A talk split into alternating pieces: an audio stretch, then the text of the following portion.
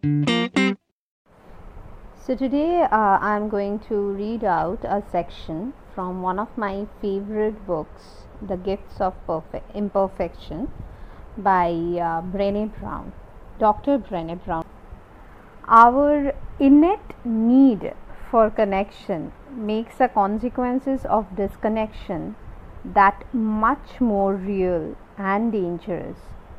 Sometimes we only think we are connected. Technology, for instance, has become a kind of imposter for connection, making us believe we are connected when we really not. At least not in the ways we need to be.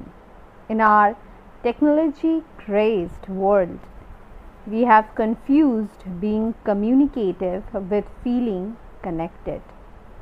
Just because we are plugged in doesn't mean we feel seen and heard. In fact, hypercommunication can mean we spend more time on Facebook than we do face to face with the people we care about. I can't uh, tell you how many times I have walked into a restaurant and seen two parents on their cell phones while their kids are busy texting or playing video games. What's the point of even sitting together? As we think about the definition of connection and how easy it is to mistake technology for connecting, we also need to consider letting go of the myth of self sufficiency.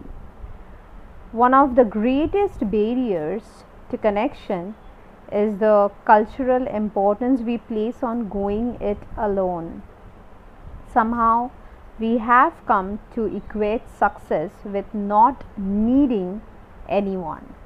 Many of us are willing to extend a helping hand, but we are very reluctant to reach out for help when we need it for ourselves. It is as if we have divided the world into those who offer help and those who need help. The truth is that we are both. I have learned so much about giving and receiving from the research participants who are engaged in wholehearted living, but nothing more important than this. Here is the following quote Until we can receive with an open heart, we are never really giving with an open heart. When we attach judgment to receiving help, we knowingly or unknowingly attach judgment to giving help. So, this is uh, one of the excerpts from the book uh, that I have just read out to you. Hope you find useful, hope you find it speaking to your soul to your mind because this is very important, you know, to delve into something as thoughtful as this in this era where we are driven by the power of technology.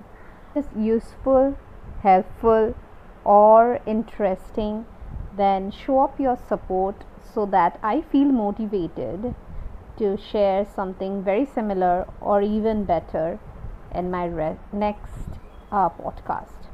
Thank you so much. Till then, take care and stay happy.